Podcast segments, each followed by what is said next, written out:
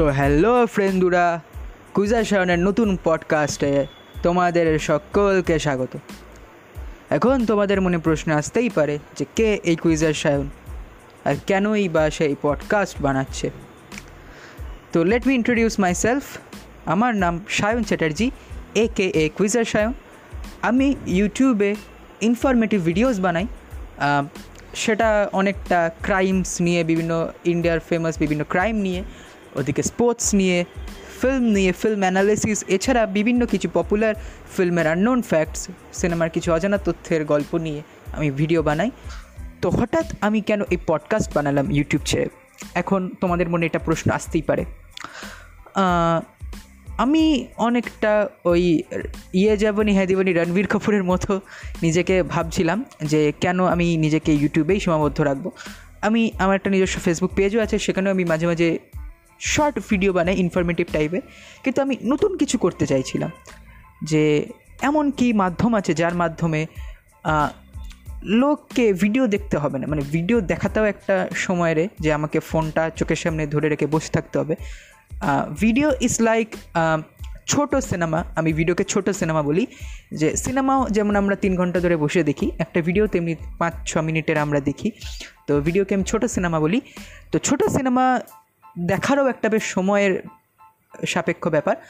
আর এই আজকের ব্যস্ততার সময় মানুষের কাছে এইটাই একটা সব থেকে যে জিনিসটাই কম আছে সেটা হলো এই সময়। তো আমি ভাবলাম, কী এমন জিনিস করা যেতে পারে যার মাধ্যমে আমি আমার যে জ্ঞানগুলো ভিডিওর মাধ্যমে লোককে দিচ্ছি, সেগুলো লোকে পেয়ে যায়, অথচ তাকে ভিডিও দেখতে হচ্ছে না সে যে কোনো কাজ করতে করতে সেই জ্ঞানগুলো লাভ করতে পারে। সে ড্রাইভিং করতে করতে শুনতে পারে, রান্না করতে করতে শুনতে পারে, স্নান করতে করতে শুনতে পারে বা ল্যাদ খেতে খেতে শুনতে পারে, যে কোনো কাজ করতে করতে সে শুনতে পারে। তো আমার মাথায় এলো এই পডকাস্ট এই পডকাস্ট আমাদের ভারতে কিন্তু একটা বেশ নতুন জিনিস, আমার কাছে তো নতুন।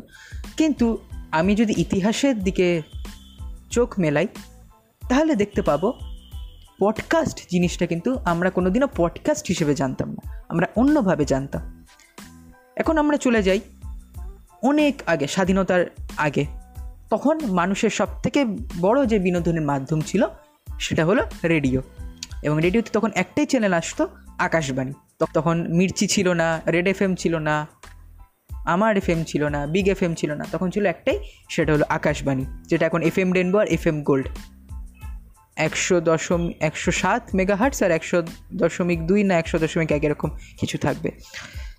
তো এই রেডিওতে তখন নানা রকম শো হতো লেট নাইট শো হতো বিনাকা গীতমালা হতো, আমিন সায়ানির গীতমালা হতো, আমিন সায়ানি গীতমালার বিভিন্ন গান শোনানো হতো, সেটা একটা টক শো ছিল।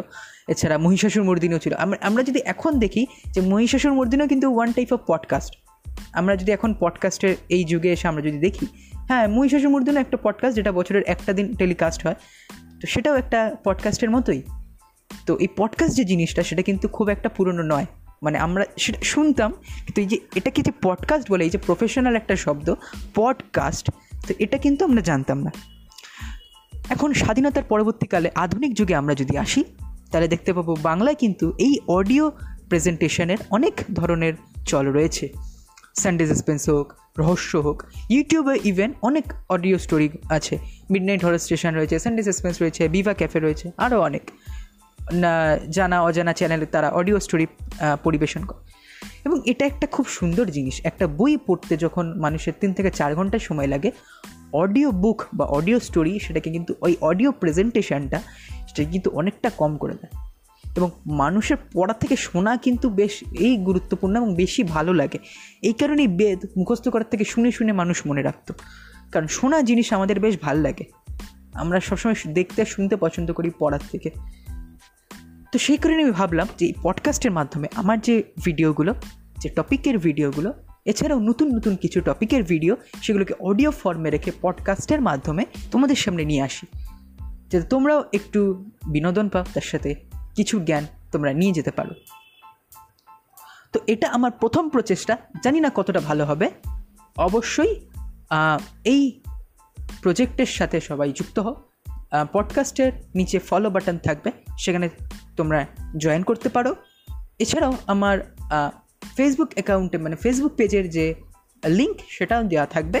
তো তোমরা সেখানে অবশ্যই আমাকে ডিএম করতে পারো। এবং তোমরা সবাই যারা যারা শুনছো এই পডকাস্টটি অবশ্যই এই পডকাস্টটি কী কী ভুল রয়েছে আমি কিভাবে উন্নতি করতে পারবো কীভাবে বেটার করতে পারবো অবশ্যই তোমরা লিখবে সে খারাপ হোক যাই হোক যদি পুরো পডকাস্টই তোমার খারাপ লাগে তুমি তাও লেখো এবং কেন খারাপ লেগেছে কোন কোন দিকগুলো খারাপ লেগেছে সেগুলো অবশ্যই মেনশন করে দিও যাতে আমি নিজেকে বেটার করতে পারি এবং বেটার জিনিস তোমাদেরকে উপহার দিতে পারি তো देवियों सज्जनों कुर्सी की पेटी बांध लीजिए मौसम बदलने वाला है Have a good day see you later পরবর্তী এপিসোডে দেখা হবে একটা নতুন ইন্টারেস্টিং টপিক নিয়ে। ততক্ষণের জন্য টাটা, বাজা, ভালো থাকবেন। শুভরাত্রি। বাই